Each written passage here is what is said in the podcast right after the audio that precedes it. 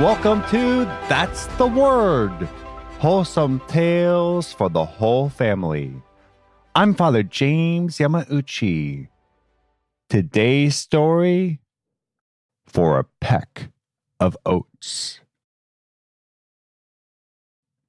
The priest had encountered many who, against all evidence, would not believe. But this heretic took the cake. The two men were discussing the true presence of our Lord in the Eucharist, how the bread and wine truly become the body and blood, soul and divinity of our Lord and Savior, the Son of God. However, the heretic refused to believe it. The priest presented evidence from the church fathers, from the Old Testament, from Revelation, from Hebrews, from the Synoptic Gospels, from Corinthians, even the Gospel of John. But the heretic would have none of it. Neither Ignatius, nor Moses, nor Paul would change his mind. He remained stubbornly obstinate in his disbelief. No manner of purely logical argument could persuade him. However, the priest was now committed to saving this man's soul. He began to look for other ways to convince him, people he would trust, people close to the heretic who he might consider trustworthy witnesses. The priest saw one standing next to the heretic. This witness had rode into town with the heretic, or, more precisely, the heretic had rode into town on this witness. If the horse you so often ride the priest began, should adore the body of Christ really present under the species of bread, would you believe in the truth of the sacrament of our Lord as taught by the Church? The heretic scoffed. This priest knew he lost the argument, so he was now trying to pull a ridiculous stunt. The heretic's obstinance was now so great that he forgot charity and turned his mind to malice. I will keep my horse for two days without any food whatsoever, he said. On the third day, I will bring her into the public square and offer her a peck of oats while you on the other side hold the wafer which, according to you, contains the body of our Savior. If the hungry animal leaves the oats to prostrate before the body of Christ, I will confess with heart and mouth the reality of the sacrament. The priest agreed though he cautioned that the lack of a miracle here would not prove that the Eucharist is not God. Sure, thought the heretic, he just knows that it's all a lie and is trying to cover for himself when things go wrong for him. The heretic put his plan into action. The poor mare received no oats for the next two days. On the third day, she was brought to the center of the public square. Word had spread about this stunt, and a large crowd had gathered to see what would happen. On one side of the square stood the heretic, holding the basket of oats. On the other stood the priest, reverently holding the ciborium with the Eucharist. Those holding the horse let go of her halter and left her to her own designs. Despite her hunger, The mare immediately turned to the priest, trotted up solemnly to the Eucharist, and went down on her knees.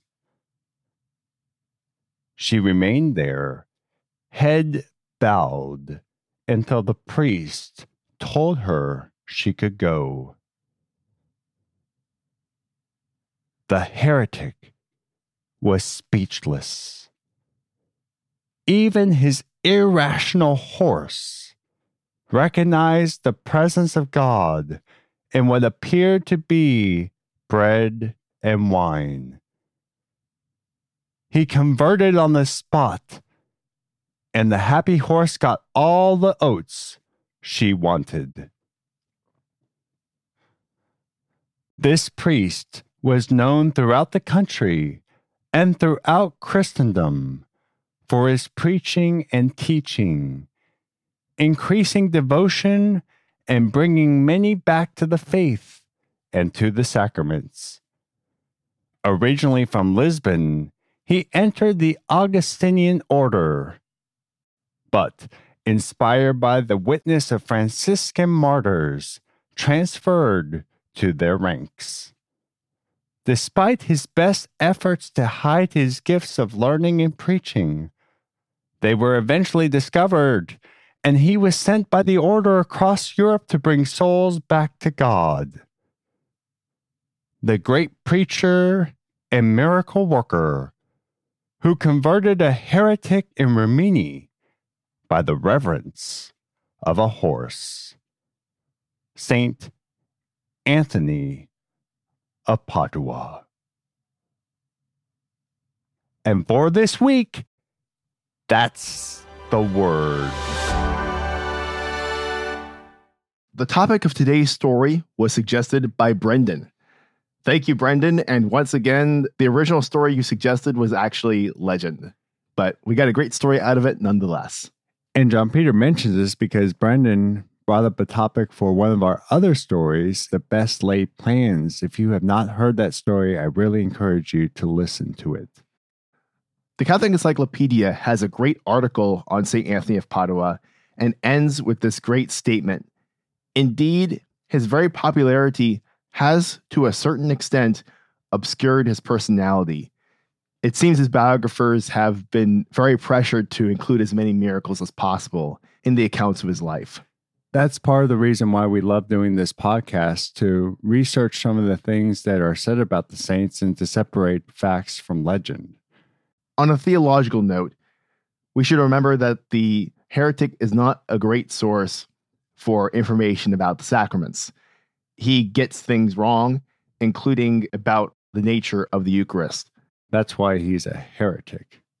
More specifically, he says the wafer which you claim contains the body of our Savior. We don't actually believe that, as we all know. We believe that the Eucharist is the body of our Savior. The wafer does not merely contain Christ. What appears to be a wafer becomes Christ and is Christ. If you poke the wafer, which you should not do, you're poking Christ. Now it's Trivia time. Dun, dun, dun, dun, dun, dun, dun, dun, dun. Last story's trivia question was In what city did St. Martin de Porres live? The answer is Lima, Peru. This story's trivia question is What was St. Anthony of Padua's birth name? That question again. What was St. Anthony of Padua's birth name? It was not Tony. I had to do that. if you think you know the answer, email us or contact us on social media and let us know. If you enjoy That's the Word, please share the word. You can see the story extras for this story at thunderrock.org where you can read accounts of the life of St. Anthony of Padua. Thunderrock.org is also where you can sign up for our weekly newsletter and where you can find our social links and our email if you have any feedback or story ideas like Brendan. Thanks for listening and join us next Wednesday for another wholesome tale for the whole family.